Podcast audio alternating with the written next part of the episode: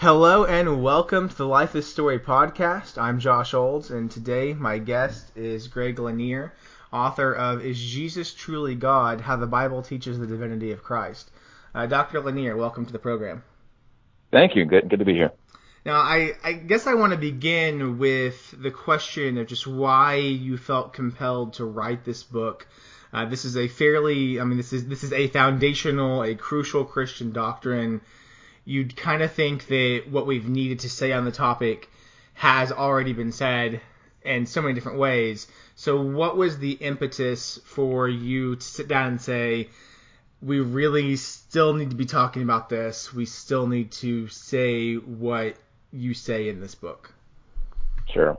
That's a great question, and it's been interesting. I've, I've been on a bit, bit of a social media exile for a, a year or so, uh, just because it's been good for my soul. But um, as I've come out of hiding and, and folks have tweeted about uh, the book, there's been kind of a, a, slightly funny response of many folks in, in the Christian church that's basically just yes, i.e., the answer to the question posed in the book's title, which I didn't pick, of course.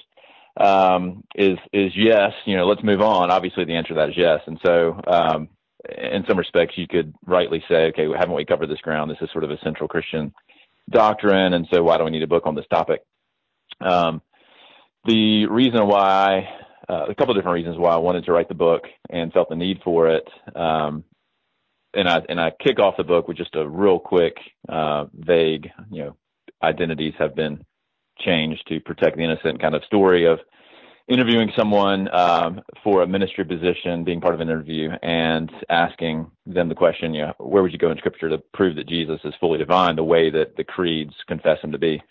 And this particular individual who uh, knew a lot uh, could only sort of come up with John 1. And it was, it's interesting. Just a couple of days ago, I was in a uh, presbytery meeting for our presbytery, and that was that question was asked to one of the ordination candidates. Same kind of thing. They said John 1, Hebrews 1, and they sort of moved on and I wanted to raise my hand and say I wrote a book on this. Um, and uh, and so th- even though we know it to be true, because the Apostles' Creed and the Nicene Creed in particular tell us that it is true that Jesus is fully divine in in, in a big sense, not just like he is, you know, a Greco-Roman demigod like Hercules or something like that.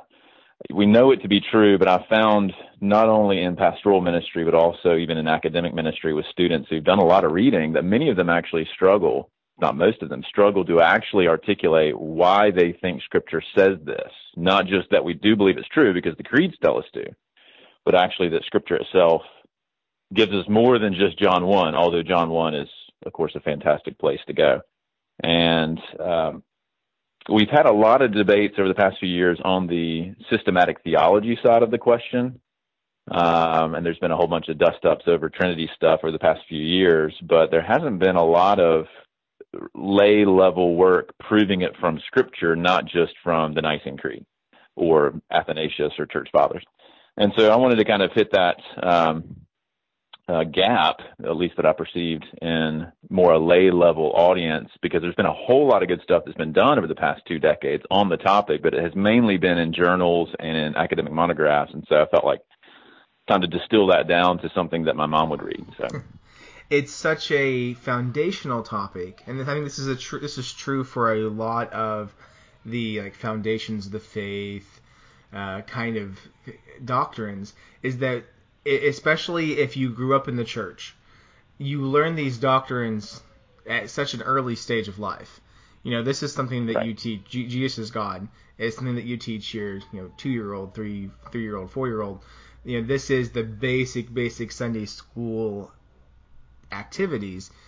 And what I have found as a pastor and um, you know what kind of what I've had to deal with is that with those doctrines that we learn so early in life, if you grew up in the church, you never go back and relearn them at a level that is appropriate for a teenager or a young adult or a senior citizen. You know, it, it, yep.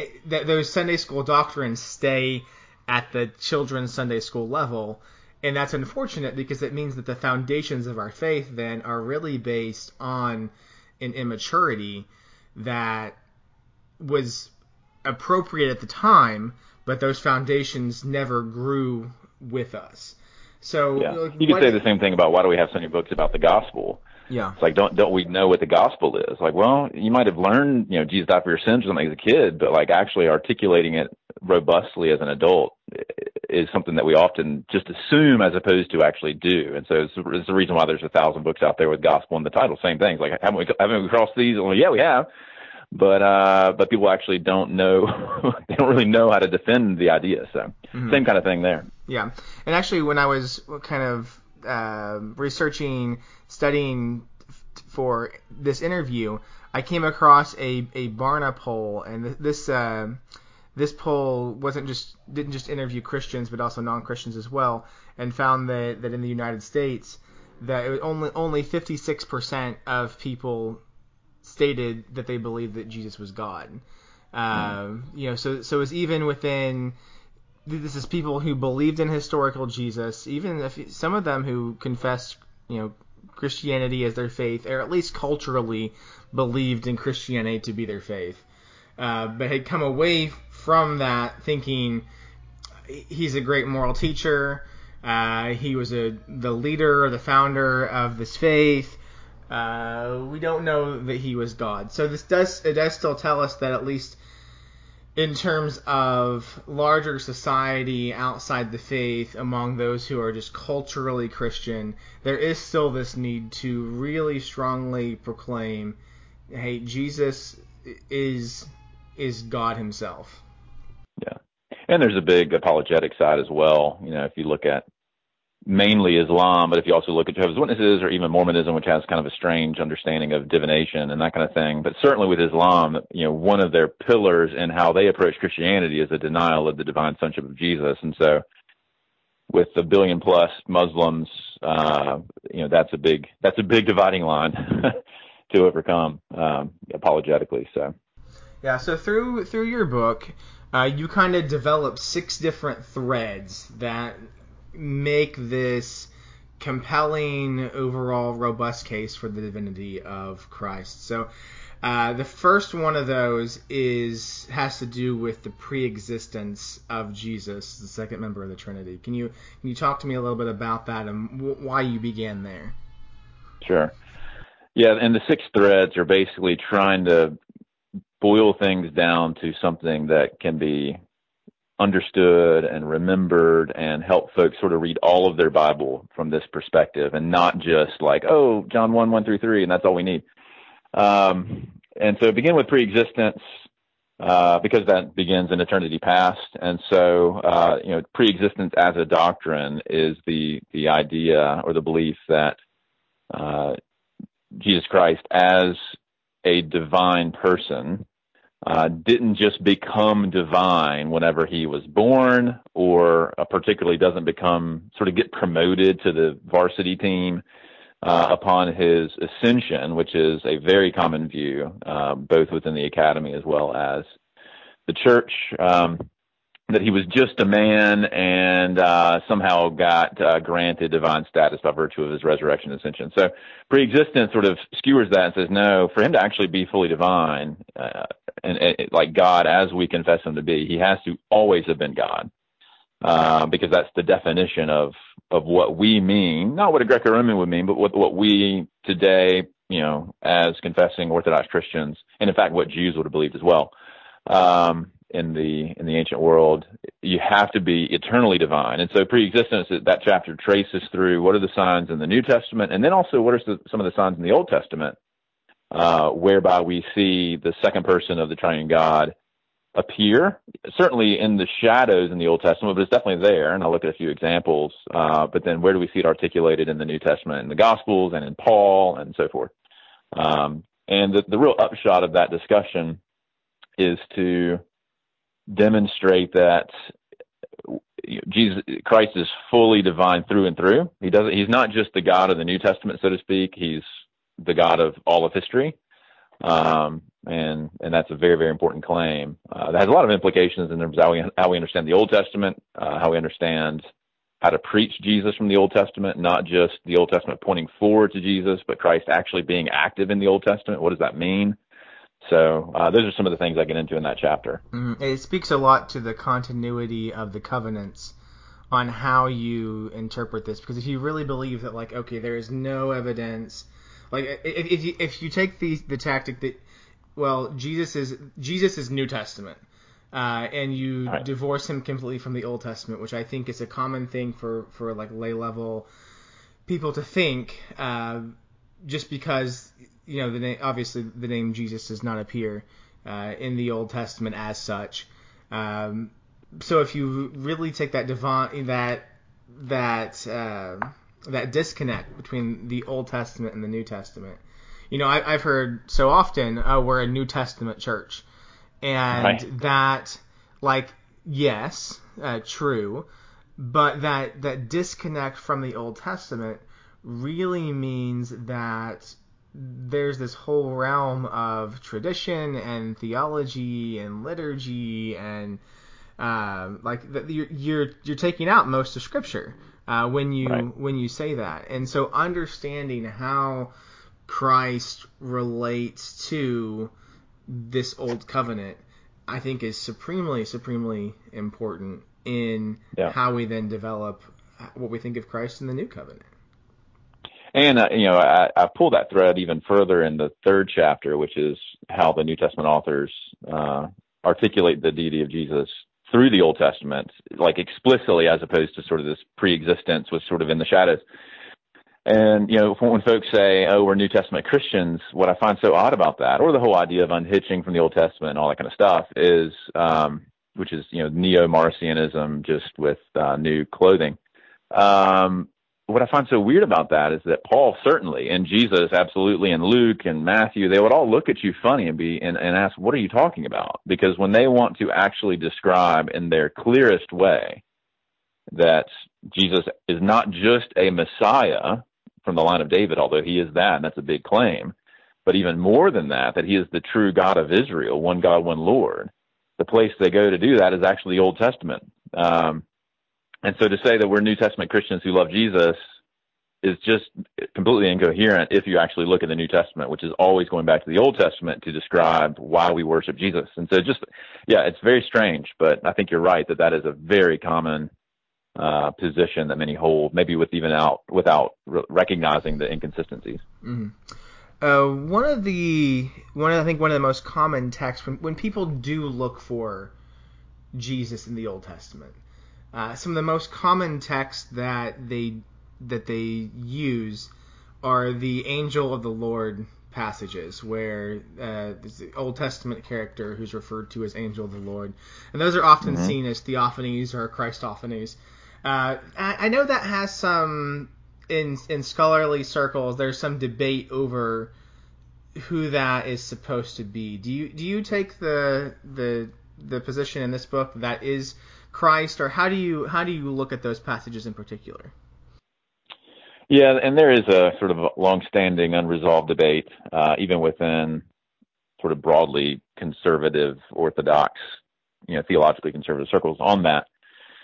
And so I, I try to avoid being, you know, taking a hard stance because I think there are some challenges to the idea, especially because the this angel of the Lord figure, uh, there's different ways this uh, person, this angelic person, is described and and so forth. Um, but where I land on that in the book is is actually starting from the uh, Epistle of Jude and sort of working its way backwards. And somewhat famously in Jude, Jude five in particular, he describes in taking Jude to be the half brother of Jesus, so to speak. Um, he describes how uh, the Israelites were delivered out of Egypt, and uh, there's a major textual issue there that has been long debated whether he says God delivered them out of Egypt, the Lord delivered them out of Egypt, or uh, Jesus delivered them out of Egypt.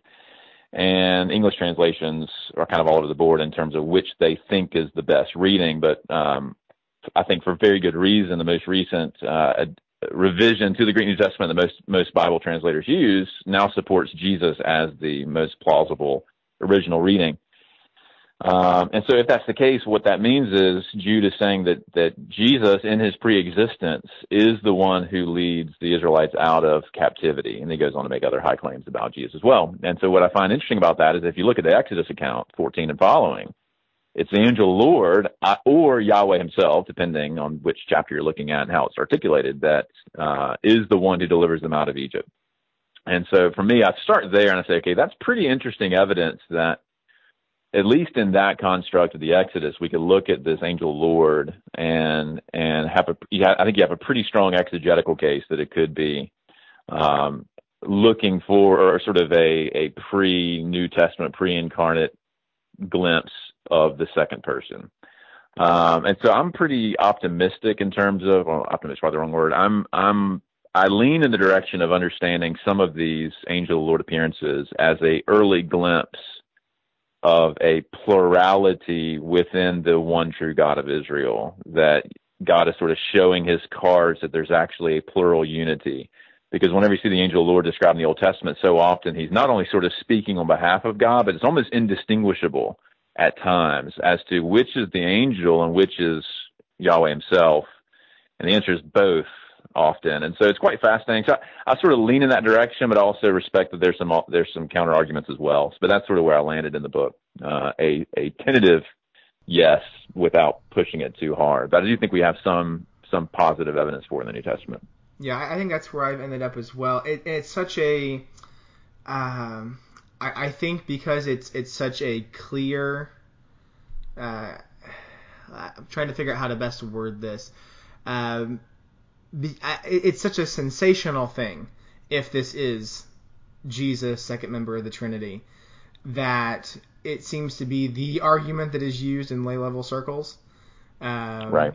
And then when there when we kind of get into well there's this academic debate and we can lean that way, but also there's good arguments this way.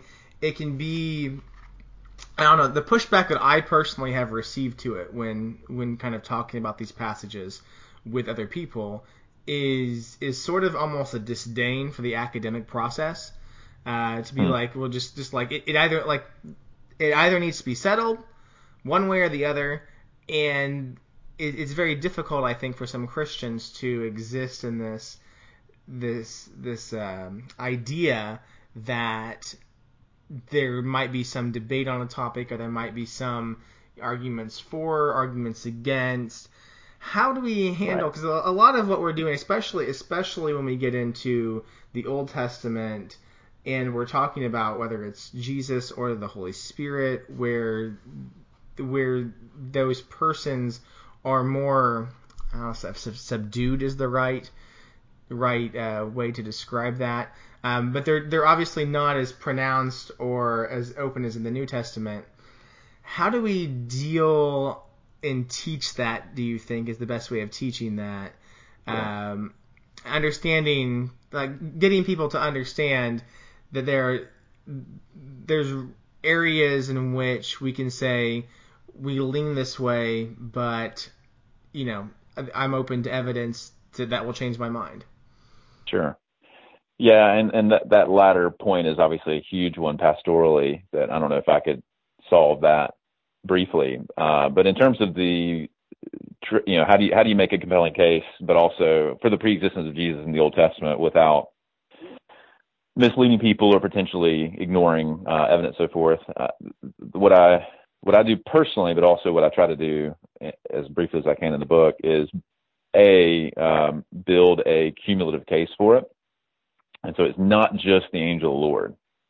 Uh, it's not just spirit hovering over the face of the waters in Genesis 1 as a Trinitarian uh, evidence. It's a lot of evidence um, that when you put it all together, and so one other, a couple other examples I get into. A um, in John 12, he famously quotes uh, from Isaiah chapter 6, which of course is this great throne room vision. And then John, sort of as an aside, says, you know, uh, Isaiah wrote these things because he saw him and wrote of him. And the him in the passage is Jesus. It's, that's unequivocal uh, in John 12. And so John is saying that what Isaiah saw in his grand throne room vision, Isaiah 6, somehow incorporates the second person. He doesn't sort of unravel it all for us. He's sort of already done that in chapter one. Uh, and so that's one example when you see the the glory of God in the temple. Somehow John, the the apostle, sees that as in, inclusive of the second person, Jesus or Christ, however you say it. So that's one example. Ezekiel one's another example. The way G, uh, Jesus reads himself into Psalm 110 uh, as the recipient of a speech of God the Father, um, speaking to his Son, sit at my right, right, sit at my right hand. That's another example. And so when you actually add it all up, the Jude 5 passage, you have clear, I think, indisputable evidence that the New Testament authors see Jesus as pre-existent in the life of Israel. And once you've established that, then I think the second pillar of the argument is okay, in light of the the incarnation, in light of what Jesus does hermeneutically to us, think of Luke 24, to open our minds to read the Old Testament in its fullness, as opposed to the prophets, you know, First Peter, Second Peter, the prophets sort of searching and inquiring what these things were about. Well, now we know what they're about because the fullness has come. That enables us to go back and read the Old Testament with sort of different eyes. Say, oh, now I see that. We, as Christians, we can read it and see the fullness because the fullness has come. Uh, and so that's the sort of two prong angle. A, build a cumulative case. B, recognize that we can read it as Christians in light of Jesus, and that actually does transform our understanding of what was already there and put there by God, just not fully fleshed because the word hadn't been truly fleshed. Does that, that make sense? Right. Yeah. Yeah, I think so. Uh, let's let's we move on into and that enables Testament. you to kind of navigate individual mm-hmm. texts and yeah. sort of put them into a bigger picture. Yeah, for sure for sure. Uh, we move into the New Testament, and obviously, the person of Jesus is the central character of the New Testament, mean, central character of Scripture, but named specifically, we think of the Gospels and and you know everything that comes after that is a continuation of the ministry of Jesus through the apostles and uh, you know into today. Um, but even then, there is, I think, especially an, an argument you know, apologetically, uh, and you kind of mentioned uh, among the Muslim world, will take Jesus as being a great prophet, but not this, not uh, divine. Um, Mormonism kind of has a unique take on uh, on on Jesus and exactly who he is. Um, so I, I feel like most Christians, if you if you told them, does the New Testament say Jesus is God, they're probably going to say yes. But when it comes to or actually, fifty-six percent of them would, or at least fifty-six percent of them would, yes. Yeah. Um, you, you, know, I, I but I think that the knee jerk for people who are in church is to say yes, but not really be able to to to talk about why. Uh, you know, otherwise, mm-hmm. except for maybe there's John one, Hebrews one passages. Um, I want to kind of take it from the other way around and say, you know, what other than the need for for other religions to to obviously not want to see Jesus as God, uh, but still have to grapple with his teachings because everyone has to do that regardless. Um, how could you how could you make an argument from the New Testament that Jesus is not God? Let's let's start from there and kind of work backwards. Uh, so in other words, what what would be the most what are the most common uh, defeaters of the position that Jesus is fully divine? Is that what you're asking? Yeah. Um, I mean, most most folks. Uh, well, it probably depends on who's asking the question. Um, you mentioned Islam or Muslims. Generally speaking, the the crux of their denial of the full deity of Jesus, even saying things like "say not three and, and sort of a denial of the Trinity itself stems from um, a a misunderstanding of what the Trinitarian doctrine is, famously in the Quran. Uh, the, the one time it sort of articulated what the Christian Trinitarian or three position is, is that it's God the Father, Jesus the Son, and Mary. And so that's obviously already off on the wrong foot. Um, but the real issue is there's not a real clear way for someone who is Muslim to uh, get their heads around without a lot of patient teaching what we mean by divine sonship to begin with, because from their perspective, Allah is it can and is and only can be sort of a monad, a a, a one undifferentiated entity. And so for there to be any kind of sonship, it has to be human type sonship in terms of he impregnated Mary. and that they define that, and justly so, they would find that idea that God somehow impregnated Mary to be utterly repulsive. And, and I would agree with that, but that's not what the Christian teaching is.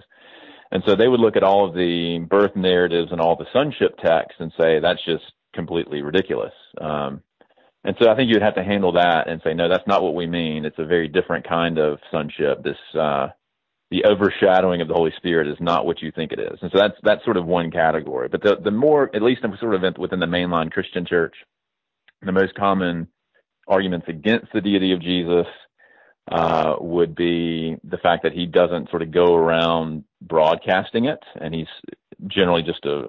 They would argue he's, he's simply a uh, a wise teacher, and maybe a bit of a political revolutionary, something like that. Um, and so to handle that, you have to go through patiently and say, okay, well, here's some places where we do see him very clearly pointing at his divine sonship, just not maybe in the terms that you are listening for.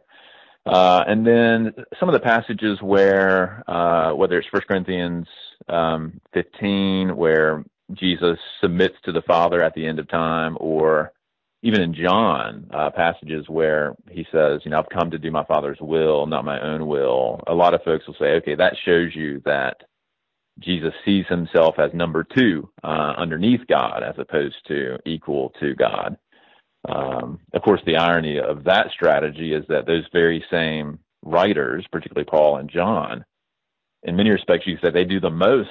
That they're the most blatant in arguing for the full co-equality, co-essential deity of Jesus as well. And so, you just have to say, okay, let's. We have to understand the distinction here between the essence of of Christ as fully divine, but his expression as a human, as the Messiah, is in submission to the Father. And and Orthodox Christianity has always held those two in balance as opposed to picking one. Uh, and so that that seems to me the biggest counter argument is trying to pick one and say no, he's only a human prophet. That's it. And like, well, he is a human prophet, but it doesn't stop there. And so, sort of opening people's eyes to all the other evidence that is easy to squeeze out of the mold is sort of the name of the game.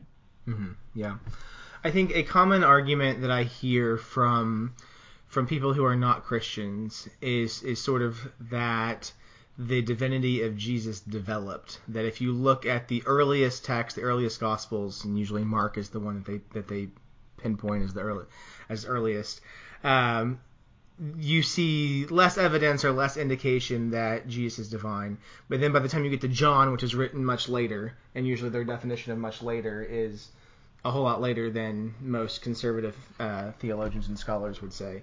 Um, you've you've had this this idea of, of the divinity of Jesus developed, and then you see that come into full fruition uh, with the Council of Ni- Nicaea.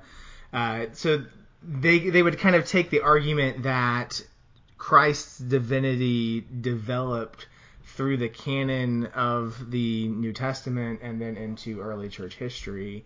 Sure, uh, yeah. How would you how would you answer that contention?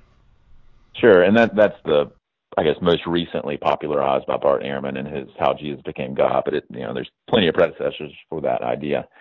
Um, and, and in my one of the one of the decisions I had to make in my own book is to avoid. I wanted to sort of because again I was writing for a lay audience and questions of reconstructing the historical Jesus and the earliest strata of historical evidence and all that kind of stuff. Frankly, is just confusing and boring to the average layperson.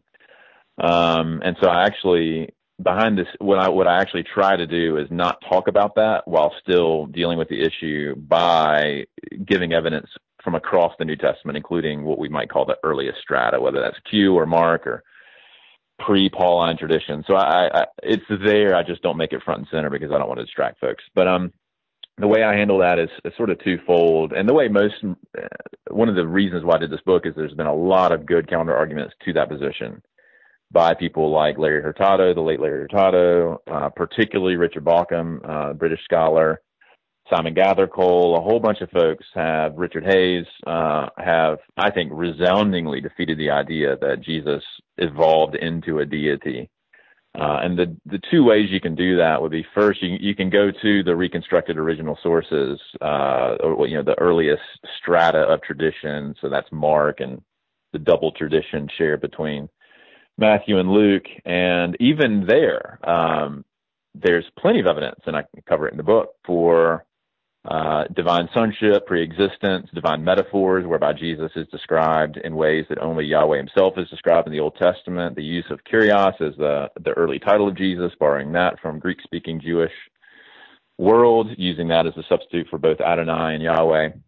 There's a bunch of stuff you can go to and show. Yeah, even Mark, uh, who arguably, quote unquote, has the lowest Christology, although some say Luke does um, even there, even in Mark, you can find plenty of evidence. There's been a lot of dissertations over the past decade that have made very good arguments that Mark very clearly understands Jesus to be fully divine. Even in Mark 1, 1 through 3, uh, where he applies the Isaiah 40 and Malachi 3 passages to Jesus as opposed to God uh, as they are in the Old Testament. So a lot of good work has been done, sort of obliterating that from a Mark perspective, or finding passages in so you know quote unquote Q. I'm not a fan of Q for a variety of reasons, but um, not anti-Q, but I don't find that to be most persuasive. But you can even find passages in Q, uh, famously the Johannine thunderbolt in, in Matthew and Luke that uh, are very clearly in direction of early high Christology. The other arguments beyond sort of going to early gospel sources is going to Paul. Uh, Paul's teaching and most of his epistles predate Mark, um, certainly predate John, and without a doubt, Paul in multiple places, uh, Romans, First Corinthians, Philippians, uh, and so forth, lays out undeniable evidence that he held to the full deity of Jesus in the way we later understand it through the creeds. And so that's the other plank, plank of the argument is is going to Paul. Um, uh, and that that sort of helps cut through some of the dating stuff because especially like Philippians two, as a good example, most scholars argue that that came that that was already circulating before Paul. And so we're talking 40s AD ish that the you know sort of Aramaic speaking Christianity is confessing Jesus to be uh, to have equality with God. Like that's way earlier than Mark, and that's certainly way earlier than John. And so it goes back to the earliest possible days that we see signs of this. And so there really is no evolution at all. It was there from the very beginning. Yeah. In the last chapter of the book, and so I think this is a fitting fitting conclusion to this conversation. Uh, you just kind of deal with the, the question is Jesus just ever explicitly called God in the Bible? Because, you know, I, I think there's a lot of people that are just like, it would be so much easier if there was just, you know, if, if we could just say, yes, and there was a verse, you know, if we could just quote a verse that Jesus is God, that would be fine. You know, short, simple, just like, just like Jesus wept, let's be that explicit and that strong about it. And in the last chapter, you do talk about the times about where the word theos uh, or God is used in relation to Jesus. Uh, can you just talk a, a, bit about a few of those examples? Some of them are clearer than others. Some of them are more explicit than others. Sure. And you know, someone might wonder, why does he do that last? Because obviously, if you just started there, you don't need the rest of the book. And um, in that chapter, I, I introduce with that very question and say, well, theos in the ancient world had different meanings, just like God can uh, in in modern English. You can use it in a love song. Uh, you can have lowercase g and have that refer to something. And so, I wanted to cover all the other evidence first, um, because if you never had a passage in the New Testament that explicitly predicated the word theos to Jesus, that doesn't mean you've lost the game because the you know prior five chapters, and, or at least my attempt through those chapters was to display a massive amount of evidence for identifying Jesus as what we mean by the God of Israel in the second person.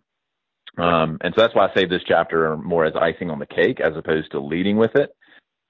Um, but I, I outlined seven uh, places where um, nearly every scholar uh, on the New Testament side would affirm. Now, whether they agree with it or not is a different issue, but they would at least affirm that grammatically it is true that they are predicating theos to Jesus without any real doubt.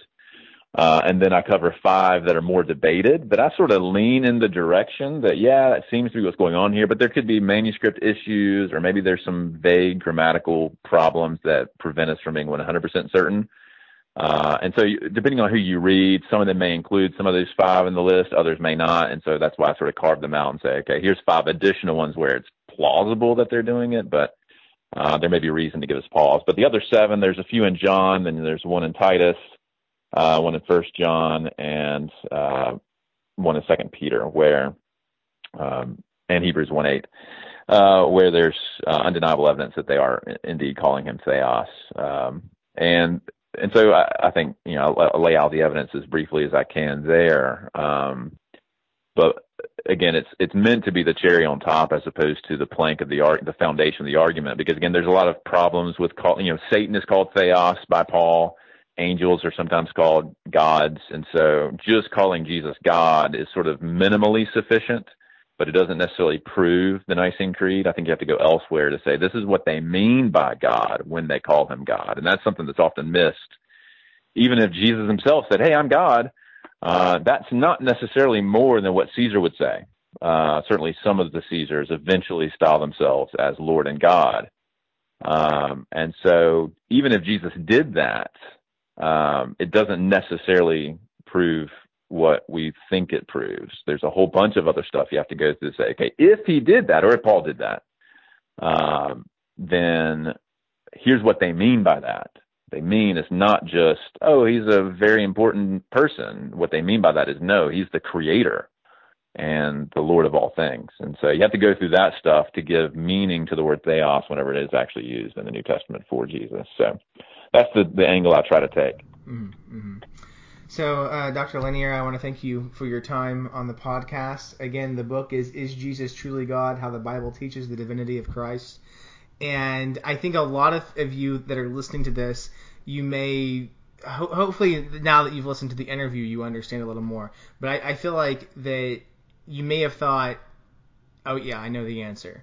Uh, but this is really going to help you be able to articulate why you believe what you believe and to understand what you believe in a much deeper way uh, and hopefully bring you closer to Christ, uh, to Jesus, who is himself God. Uh, Dr. Lanier, thank you for your time. Yeah, thank you.